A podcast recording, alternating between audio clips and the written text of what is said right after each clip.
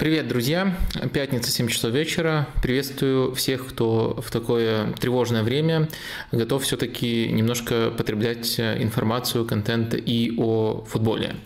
А сейчас у нас в футболе перерыв на матчи сборных. Как правило, в рамках этого стрима это означает э, обсуждение каких-то более общих вопросов в клубном э, футболе, просто потому, потому что футбол сборных, э, особенно на текущей стадии, пока там нет большого турнира, пока нет чемпионата мира, мне не особенно интересен. Поэтому, как правило, в такие моменты какие-то накопившиеся вопросы или просто актуальные клубные дела мы с вами обсуждаем. И сейчас тоже есть несколько таких ракурсов. Главный из них я вынес как раз-таки в заголовок. Это Барселона, которая активно ищет замену Бускетса. Это Реал, который э, научился, либо учится, э, или просто показывает варианты игры без Карима Бензема. Это далеко не означает, что э, в скором времени Карим Бензема команду покинет. Два очень разных случая, но очень много было вопросов, что по э, Реалу и Бензема, так и по Э, Бускетсу и Барселоне. Ну и на самом деле другие вопросы так особенно не категоризировать, а потому что они про разные, разные клубы, разные ракурсы, но по, по ним тоже пройдемся. Я просто хотел вот предупредить, что основной ракурс все-таки будет именно на клубном э, футболе. Наверное, перед тем, как стартовать, еще обращу ваше внимание на то, что вот есть э, категория людей, которые вполне сейчас готовы потреблять футбольный контент, задают те же вопросы, вопросы к стриму, но все-таки не посмотрела понедельничный стрим, а от этого я на самом деле ничего против не имею, про, против тех, кто сейчас вообще не, не, не смотрит на, на такую тематику контента, э, отлично понимаю, но все-таки люди явно задают вопросы и э, находят на это время, но понедельничный стрим не посмотрели, и поэтому очень многие вопросы дублируются. Вот точно я видел и отвечал вопрос на про стандарты Тоттенхэма, про проблемы Баварии во всех ракурсах в понедельник их обсудили. Э, ну и вообще древний, вечный вопрос про сравнение троек Бускетс, Хави, Иньеста, Казимир Модрич. Кросс тоже как-то продрался, и еще несколько вот таких однотипных. Просто держите в уме, что есть предыдущие стримы, есть тайм-коды, так что давайте, давайте все-таки постараемся тут всех уважать и, следовательно, не дублировать вопросы вот настолько категорично, которые либо уже обсуждались миллион раз, либо либо обсуждались буквально совсем недавно. Вот такое занудное, но все-таки нужное напоминание. Э, Еще, наверное, одно напоминание э, стоит сделать о том, что раз все работает и уже 150 человек подрубилось, о том, что есть кнопка лайка, что можно ставить лайки, проявлять активность, подписываясь на канал. Э, в общем, тут, тут вам выбирать, что из этого лучше сделать. Э, и все, и все. Тут можем переходить уже непосредственно к футбольным темам. Э, начну я, наверное, с темы, которая мне лично кажется главной, самой интересной. И тут э, мы с вами сходимся, потому что количество вопросов именно на эту тему было прямо максимальным, наибольшим. Просто они, некоторые из этих вопросов были сформулированы однотипно, то есть сводились просто вот из Барселоны последний год контракта контракта, уходит Серхио Бускетс, э, что делать, как его оптимальным образом заменить, ну и дальше приводились э, кандидаты. Ну что ж, наверное, таким образом э, и мы, э, мы поступим. А, сначала я немножко э, общий контекст ситуации. Если кто-то не знает, вам обрисую, э, что, скорее всего, случится с Серхио и какова ситуация на данный момент. А потом обсудим основных кандидатов, претендентов на то, чтобы его заменить. А, так вот, сейчас во многих медиа, в том числе испанских, уже появилась даже информация о том, что этот год точно последний для Бускетса в Барселоне. Слово «точно» предполагает э, какое-то официальное заявление, какое-то э, официальное подтверждение. Но такого официального подтверждения пока нету. Но есть э, данные проверенные о том, что у него последний год. Есть очень много сообщений о том, что он не хочет идти, он уже многократно шел на уступки руководству Барселоны по зарплате, по зарплате, по контракту, по всему, по бонусам, но в очередной раз он на эти уступки не хочет идти. И также есть очень много инсайдов о наиболее вероятном направлении направлении вот по истечении его контракта, то есть по истечении этого сезона. Это МЛС, Американская лига и, скорее всего, Интер Майами, клуб, который принадлежит Дэвиду Бекхэму. Вот так, такой расклад, такая у нас конфигурация. Да, у нас пока нету вот прямо слова официально в предложении Бускетс покидает Барселону, но и инсайды, и поведение Барселоны на рынке эм, Э, Все это намекает нам э, на то, что это решение уже принято, и Барселона ведет все более активную работу э, по поискам замены для Бускетса. Наверное, перед тем, как разбирать именно варианты замены, стоит в очередной раз, раз мы вообще завели такую тему, тему Бускетса, причем в глобальном контексте, нужно подчеркнуть, насколько высоко я его котирую. Я считаю, что Бускетс – это лучший в истории истории футбола опорник для позиционного футбола. И учитывая, что его карьера вполне себе гладко наложилась на эпоху, когда позиционный футбол только, только развивался и э, приобретал лишь большую популярность, э, я считаю, что можно сказать, что у него очень ровная, сильная э, карьера, в которой он себя реализовал, а его потенциал, вот это действительно лучший опорник в истории футбола под, позиционный, под позиционную игру, под позиционный э, футбол. Да, а, несколько отрезков были, которые подчеркивали, что в каком-то плане из, из-за, из-за того, что немножко тренеры отходили от нужных идей, от позиционного футбола, несколько отрезков были, которые подчеркивали, что э, Бускетс, э, скорее всего, игрок ограниченный. Э, скорее всего, потому что мы полноценно на него в другой системе не посмотрели, что ему нужны эти условия, но когда у него есть эти условия, большую часть карьеры они у него были, это просто невероятного уровня топ-футболиста. Наверное, нужно э, каждый раз, когда мы э, описываем его топовость, вспоминать э, цитату Висента Дель Боске, которая, по-моему, лучше всего его характеризует. Вот позволю себе даже сейчас ее в очередной раз, хотя это, это очень избитая и очень известная цитата. Ты смотришь игру и не видишь Бускетса. Ты смотришь Бускетса и видишь всю игру. Э, я думаю, э, тут э, особо пояснять не стоит. Это сказал Висенте Дель Боске, который становился чемпионом мира и Европы с Бускетсом в составе, со сборной Испании. Бускетс – это действительно такой идеальный барометр того, насколько хорошо человек, человек понимает футбол. Люди, которые его не котируют, я, я не видел таких людей, на самом деле, конструктивной критики, которая затрагивала бы не один конкретный матч или конкретный эпизод, а всю его роль. Ни одного конструктивного э, разбора такого не видел. Это э, люди, которые его не котируют, мне кажется, действительно просто-напросто э, плохо понимают футбол. Это не означает, что в каждом матче он играет хорошо, что его вообще нельзя критиковать, но в целом это такой хороший барометр, потому что на таких базовых настройках, на таком просмотре футбола под пивко его можно пропустить. Но если ты смотришь не под пивко, а даже без каких-то глубоких знаний, но просто внимательно, то ты Бускетса ни за что не пропустишь. Ну и есть, э, наверное, второе дно у этой цитаты э, Висента Дель Боске. Э, Бускетс также может быть вашим проводником в футбол, следить за ним, следить за его решениями и таким образом погружаться все глубже и глубже, все глубже и глубже понимать игру. В общем, Серхио я максимально высоко котирую, но, похоже, в этот раз тревога не ложная. Похоже, он действительно свою карьеру в Барселоне по итогам этого сезона завершит. Что ж, давайте рассмотрим варианты его замены. И тут э, я решил ранжировать, э, вернее, даже не ранжировать, а просто поделить э, варианты, которые мелькают в прессе на три категории.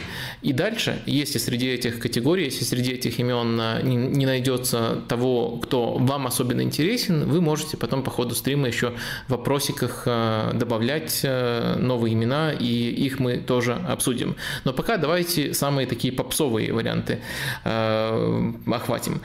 Первая группа, которую я назвал элитной группой, самые такие, самые-самые топовые варианты замены. И пока нужно понимать, что это супер желтые слухи, слухи, в которых даже поясняется, что, скорее всего, у Барселоны не хватит денег на этих футболистов, но они рассматриваются. Это Родри и это Йозо Кимиха. Тут все достаточно просто. Действительно, таким образом, при наличии максимального ресурса можно было бы наиболее безболезненно заменить Бускетса. Родри – это человек, из которого постепенно Гвардиола сделал игрока такого же э, типажа и сопоставимого уровня. Если мы берем последний сезон Родри, то это сопоставимый с Бускетсом уровень. Э, и э, Йозо Кимиха – это игрок, которого мы многократно обсуждали, в том числе держа в уме роль Бускетса. Есть у него некоторые ограничения, связанные с тем, что формально он не играл вот именно роль единственного опорника практически все время, что он играет за Баварию, он играет либо там на правом фланге и со смещениями и становился там ложным фулбеком, либо играет в паре опорников в 4-2-3-1, немножко другая схема, немножко другая динамика, определенная адаптация э, понадобится, но э, глобально у него есть, конечно же, все качества для того, чтобы Бускетса э, заменить, и это что Родри, что Кимих – это максимально топовый, максимально э, мощный набор качеств. Но это также практически недосягаемые для Барселоны варианты, практически все в этом сходятся. Дальше мы опускаемся э, на ступеньку ниже, и тут э, видим вторую группу. Это, эту группу можно назвать игрок под повышение, то есть из своего не самого топового клуба он идет в Барселону, это будет для него испытанием. При этом в маленьком клубе он, в относительно Барселоны маленьком клубе, он показывает хороший потенциал. В этой группе и находятся два основных э, претендента, э, уж точно по объему упоминаний в медиа, это именно они, это Рубин Невиш э, и Субименди. Рубин Невиш из Вулверхэмптона, Субименди из эм, Реал Соседада. Тут, эм, наверное, нужно э, прочертить четкую разницу между ними, э, которая поможет э, понять, какой вариант, на что нам больше намекает, какую сторону нас толкает. Потому что варианты на самом деле очень разные. Рубин Невич, о нем вы часто спрашивали еще до появления слухов о том, насколько из него возможна потенциальная замена Бускетса. Стоит понимать, что из него придется лепить замену Бускетсу. То есть э, сейчас э, нет такого, что вот он какое-то количество сезонов провел в нужной роли, и нужно просто вот э, его в этой, в, в этой роли в Барселоне разместить, он будет адаптироваться, прогрессировать. Нет, он играл очень часто в паре с Жао Маутиньо, и часто даже был более заточенным на подключение в этой паре. При этом их прикрывала тройка защитников, которая становилась пятеркой при позиционной обороне. Это все важно учитывать. То есть э, Рубин Невиш э, не очень, э, я бы сказал, интеллектуальный игрок с точки зрения трактовки эпизодов, чтения эпизодов без мяча. И это его сильно отличает от Бускетса. Тут с ним придется либо придумывать какие-то механизмы страховки, либо проводить обучение, адаптацию именно к этой части роли Бускетса, потому что Бускетс в плане чтения оборонительных эпизодов, не знаю, может кто-то кто, в этом сомневается, но Бускетс в этом отношении а, прямо а, топовый а, футболист. Но при этом, почему вообще рассматривается Рубен Невеш?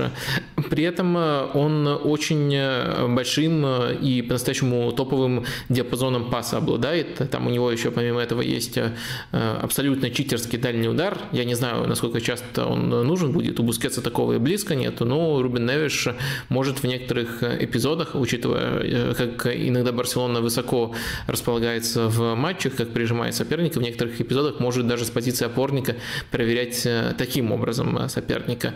Э, и диапазон паса, конечно, блестящий у него на любое расстояние, очень точно, очень изящно. Линии разбивать тоже может, как это делает Бускетс. Мяч продвигает просто изумительно. Вот такой набор качеств у него. То есть, если резюмировать э, э, с точки зрения игры э, без мяча, это достаточно сырой игрок именно для Барселоны, для роли Бускетса. С точки зрения игры с мячом, тут в некоторых вещах он даже немножко интереснее, чем Серхио. Да, немножко придется ему адаптироваться к этой роли. Наверное, диктовка ритма, которую дает Серхио, наверное, вот с этим могут быть у него некоторые проблемы, но в целом понятно, как его можно переучивать. То есть понятно, какие качества в нем разглядели Хави и селекционеры Барселоны, и что из него собираются слепить. Но слово «слепить» тут э, ключевое. А второй вариант из вот этой вот самой реалистичной э, группы – это Субименди. Субименди играет в Соседаде, играет абсолютно в идентичной схеме и в идентичной роли с Серхио Бускетсом.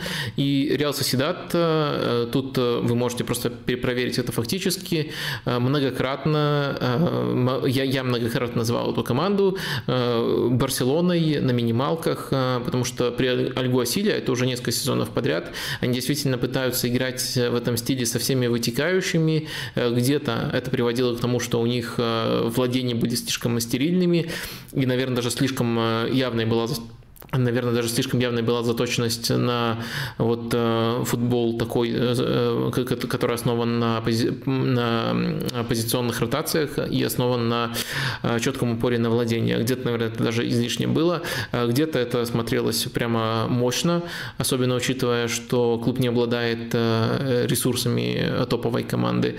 И Субименди – это Бускетс в рамках этой системы, просто вот выдергивают из очень похожей на Барселону Барселону команды. На, на каких-то этапах, учитывая, что на, на каких-то этапах Барселону тренировал там Рональд Куман, наверное, всегда становился даже главной Барселоной, э, главной э, Барселоной в стилистическом плане в Ла Лиге. То есть вот из такой команды сформировавшегося игрока э, выдергивают. И тут э, уже абсолютно другой расклад. Его не нужно переучивать. Он очень хорошо э, в эту систему войдет. Вопрос только в его уровне. И мне кажется, тут все-таки есть некоторые сомнения. Мне кажется, что еще достаточно долго ему придется расти перед тем, как он достигнет уровня Бускетса. То есть в стилистическом плане есть и похожесть, и все нужные качества. Но все это он делает чуть хуже, чуть скромнее, чем это делал Серхио и делает до сих пор. А вот такой у нас получается расклад, и э, мне кажется, что тут э, нету очевидного выбора. Поэтому, поэтому это и называется вот такой э, вторичной категорией, потому что вот на элитный, элитный выбор, там Кимих, Родри, просто-напросто, наверное, у Барселоны денег не будет. А вторичная категория, она предполагает и некоторое не, не, некоторое смещение порядка цен. А, и, следовательно, за эту цену ты получишь а, тоже, можешь получить тоже очень хорошего игрока, но э, с ним ну, нужно будет еще дополнительно дорабатывать. Из э, Невиша нужно будет лепить, Субменди нужно будет постепенно подтягивать к этому уровню, к уровню Бускетса, хотя изначально он э, по набору качеств больше на него похож. Как-то так получается. Наверное, если тут все-таки выбирать, то можно упомянуть о том, что по Субименди э, нам, по крайней мере, известна сумма его отступных. Это 60 миллионов, если я ничего не путаю, если это э, выписывал. Да, это 60 миллионов евро. Прописано у него в контракте, и если Барселона его будет покупать, то точно не выше этой суммы. Скорее всего, именно в эту сумму придется попасть. С Невишем э, эта сумма может улетать намного выше. Особенно учитывая, что Вулверхэмптон клуб не бедствующий, особенно учитывая, что это АПЛ. Э, там, конечно, много будет зависеть от того, как сильно сам Невиш захочет форсировать, либо не захочет форсировать переход из Вулверхэмптона но уже несколько раз за Невишем приходили, и Вулверхэмптон многократно его удерживал. Поэтому я все-таки рискну предположить, что сумма может э, улететь намного выше 60 миллионов, при том, что, наверное, даже за Субименди 60 миллионов это явно многовато. Э, в итоге из этих вариантов, э, опять же, какого-то экстраординарного тут не видно, из этих вариантов, наверное, Субименди выглядит более простым, что ли, более достижимым и в плане того, как, как его взять и как его заполучить в Барселону, и в плане того, что с ним делать. Невиш во всех отношениях такой более мечтательный вариант. Во-первых, у нас не столько его качество текущее, сколько вот образ, что из него можно вылепить. Но, во-вторых, не, не совсем понятно, какой ресурс нужен для того, чтобы приобрести Невеша. И третья группа, она тоже присутствует, это просто-напросто внутренняя замена. И тут э, логично обсуждать э, Фрэнки де Йонга, который периодически подменяет э, Бускетса сейчас, и Ника Гонсалеса, который в молодежных командах играл в роли Бускетса и сейчас арендован в Валенсию. Э, Ника Гонсалес, э, как мне кажется, это потенциальная альтернатива, и этот сезон может очень многие вопросы, э, очень многие ответы дать. Потенциальная альтернатива Субименди. Этот сезон может дать многие ответы, особенно учитывая, что Ника будет играть в Валенсии Гатузо, которая тоже ставит на владение мячом, и вот именно в нужном контексте, скорее всего, мы сможем его прощупать. В Барселоне, на самом деле, как правило, он играл все-таки в более высокой позиции, в роли, по сути, восьмерки, э, ну уж точно выше, выше позиции Бускетса, э, и прощупать его было немножко затруднительно.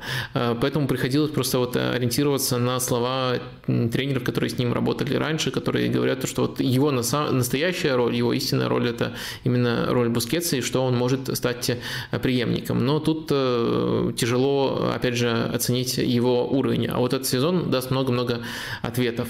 И, возможно, Барселоне, в, если, если они выбирают между э, Нико Гонсалесом э, и Субменди, э, можно пока просто-напросто не спешить. И Фрэнки де Йонг, тоже часто называемый вариант, который как раз-таки вот в последнем матче с Эльчи играл на этой позиции. Я помню, в понедельник вы отдельно просили меня высказаться по этому поводу, как мне именно Фрэнки де Йонг в этой роли. Я скажу, во-первых, что у нас до этого матча было очень много возможностей оценить его в этой роли. У нас э, были э, прямые слова и Тенхага, когда он приходил из Барселоны, и Луи Вангала, и самого, на самом деле, Фрэнки де Йонга о том, что ему удобно, а что ему неудобно. И очень-очень много уже даже прямых, а не косвенных доказательств есть того, что эм, Фрэнки де Йонгу все-таки неудобно, точно не реализует весь его потенциал играть в роли единственного опорника в 4-3-3. Э, ему нужна ситуация, где у него больше возможностей для рисков.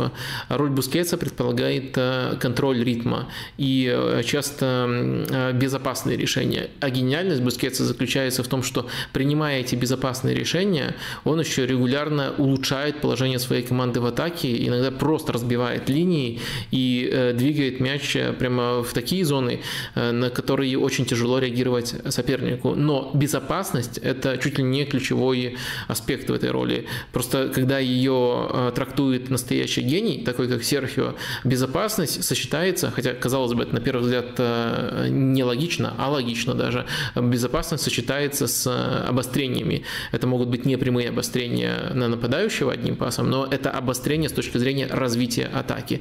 Вот вот таков Бускетс и э, немножко другой по профилю, не вернее, не немножко, не знаю, почему я это сказал, немножко, а сильно другой по профилю Фрэнки де Йонг, э, который э, любит свободу, не диктовку ритма, а свободу, где он немножко даже в изоляции от команды существует, и где он получает мяч и может из нестандартных зон и через свои разные нестандартные приемы брать на себя риски. И иногда просто на дриблинге разворачиваться и э, протаскивать этот мяч. Это он очень хорошо делает, это он хорошо умеет.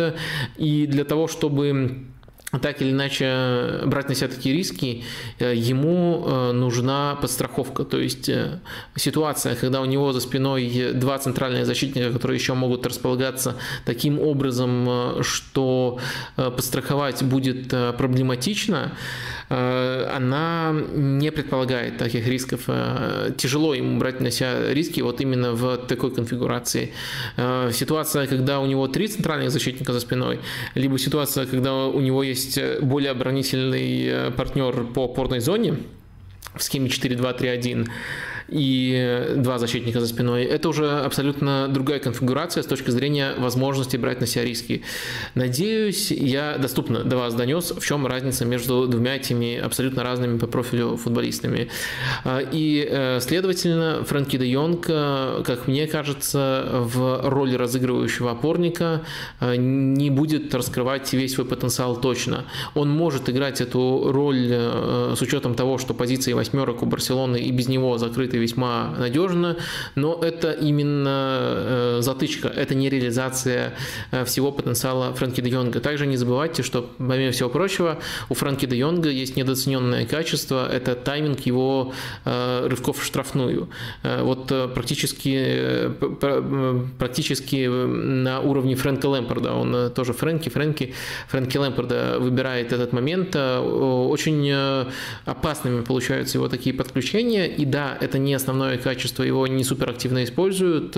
Наверное, активнее всех этим пользовался Рональд Куман, но проблески этого присутствуют практически всегда в игре Фрэнки де Йонга, но для этого ему нужно изначально стартовать в более рискованной позиции. С позиции опорника уходит еще и этот э, плюс.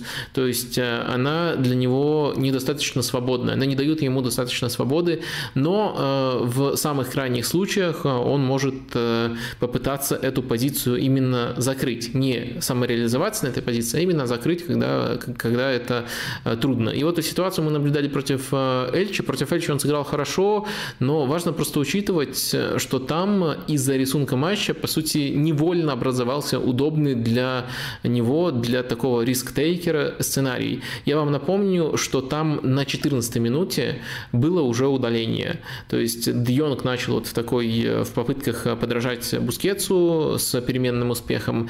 А потом он мог меньше думать о том, что вот слишком рискованно брать на себя игру с такой позиции, поскольку соперник и без того очень оборонительный, там Речь отдельно адаптировался под Барселону на 5-4-1, по сути, переходил в этом э, матче, и потом еще потерял игрока. Э, и о контратаках, э, любых контратаках они практически помышлять не могли. Очень показательно, что Эльчи единственный удар в этом матче нанес там уже на 90-й минуте при счете 3-0.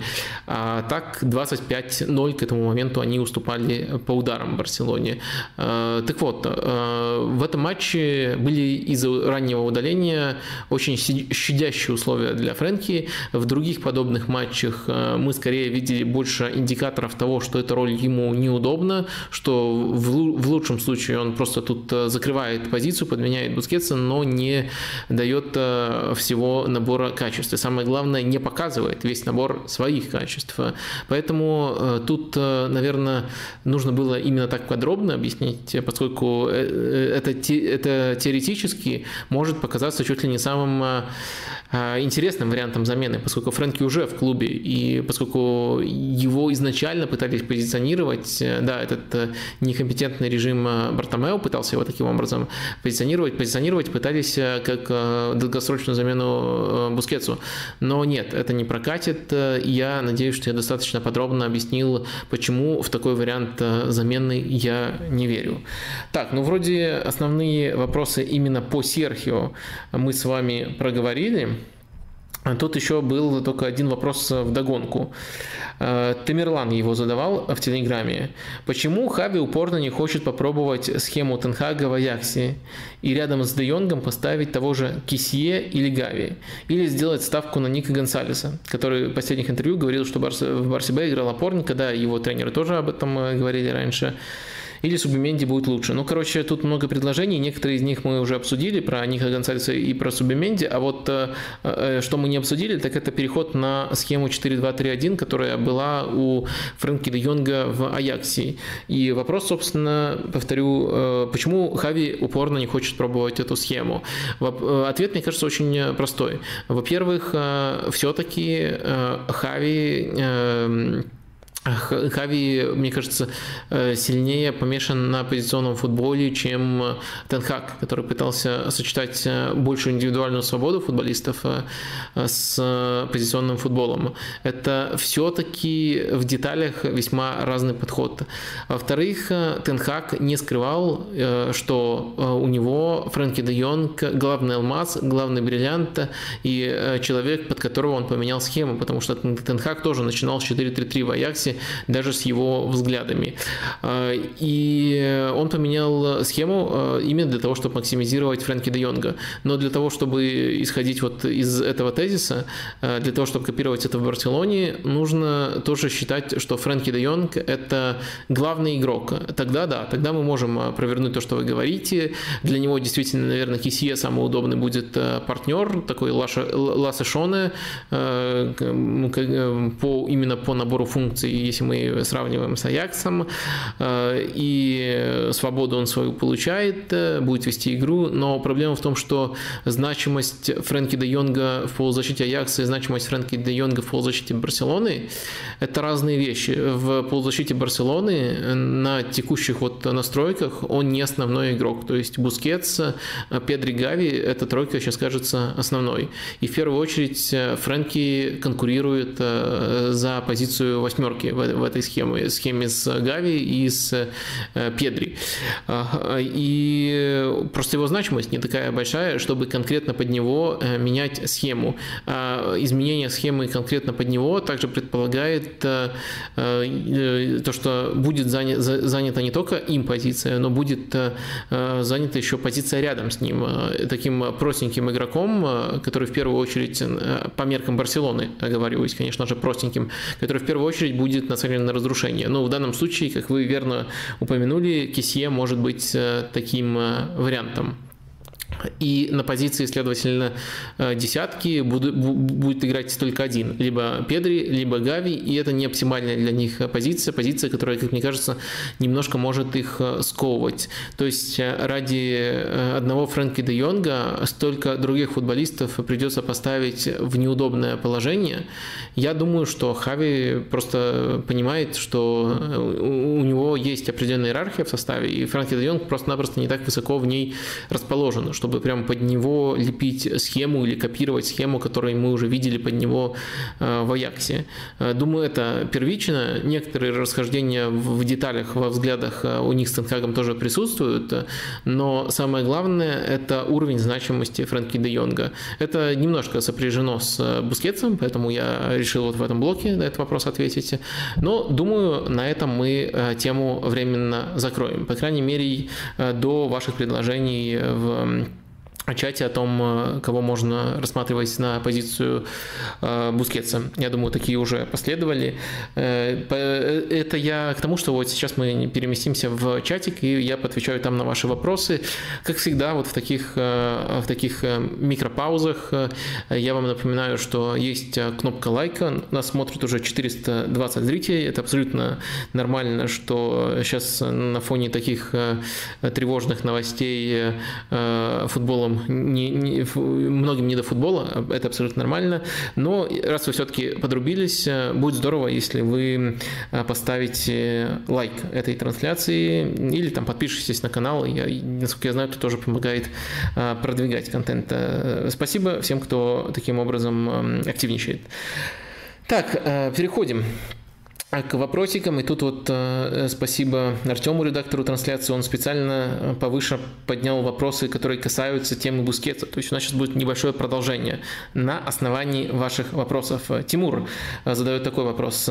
Как считаете, есть ли у Бубакара Камара э, качества, необходимые для замены Бускетса? Или, может быть, у Бруно Гимараеша? Кто из них гипотетически подошел бы для этой роли?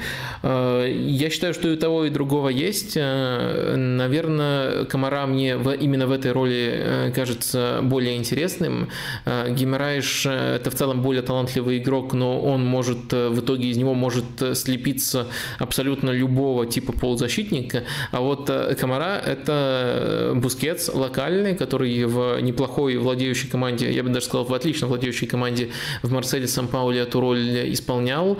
Так что я думаю, что это отличный вариант, но, как вы знаете, оба этих футболиста уже в АПЛ, потерял. Комара лишь совсем недавно поменял команду. Посмотрим, как у него пойдет в Астон Вилле. Пока на фоне общекомандных проблем он немножко теряется. Гимраинш, он в Ньюкасле. Из Ньюкасла будет тяжело даже Барселоне его выцепить. Так что я не удивлен, что их нету в первых рядах вот этих слухов по поводу замены Бускетса. Так, э, двигаемся дальше. Костя, тоже про Бускетса вопрос. В блоке про замену Бускетса ты упомянул э, такое умение, как диктовка ритма. Если честно, я только примерно понимаю, в чем это выражается. Можешь объяснить в твоем понимании этот скилл? Э, да, давайте, давайте, если есть э, такой э, запрос, на самом деле, я думаю, это читается интуитивно, но давайте проговорим. Конечно, это касается в первую очередь игры в пас.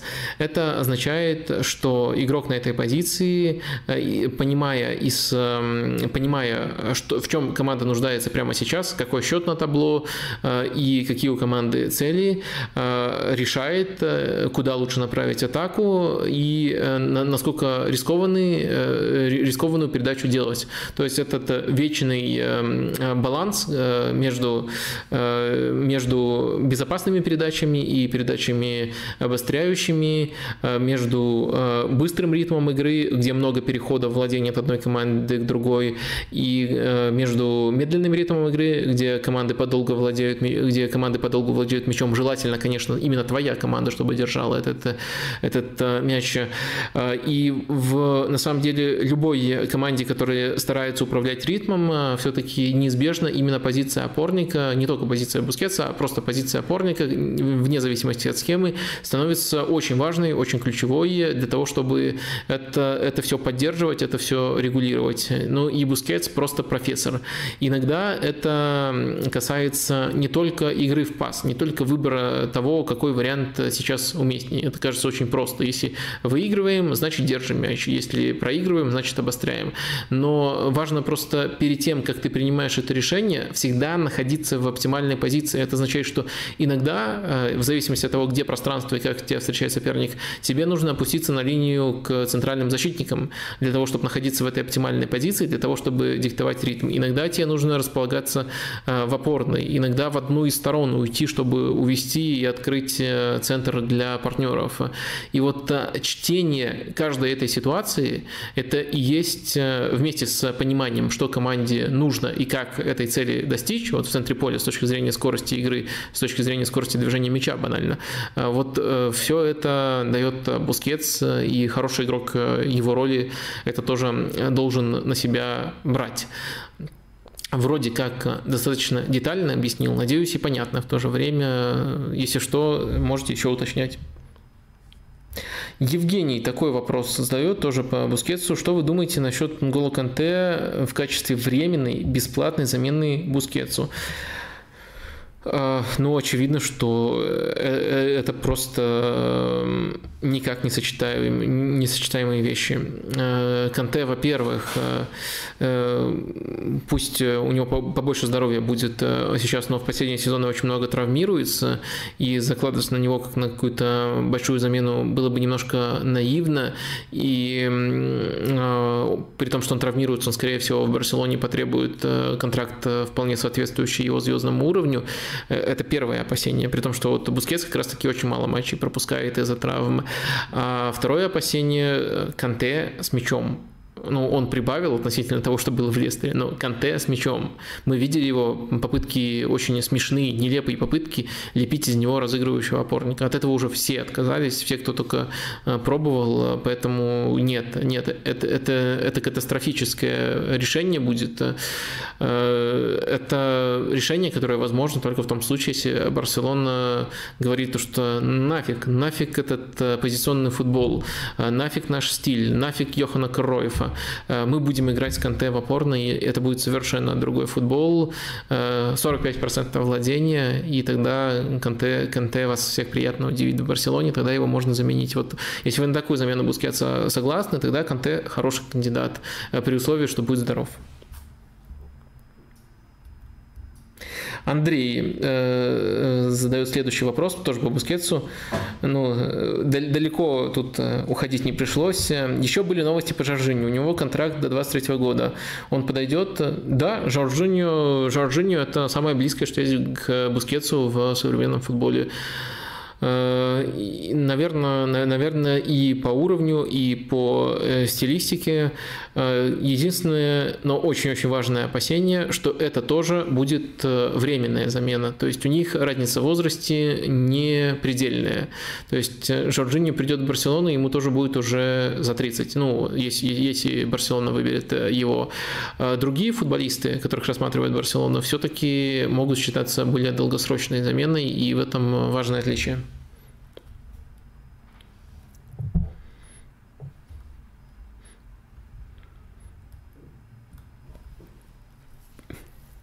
Двигаемся дальше. Сейчас найду еще вопросик. Некоторые вопросы дублируются относительно того, что уже было про там, того же Ника Гонсалеса, Невиша, Субименди. Это главные имена, это имена, которые мы уже обсудили, э, рассказывая про потенциальные варианты замены э, Бускетса.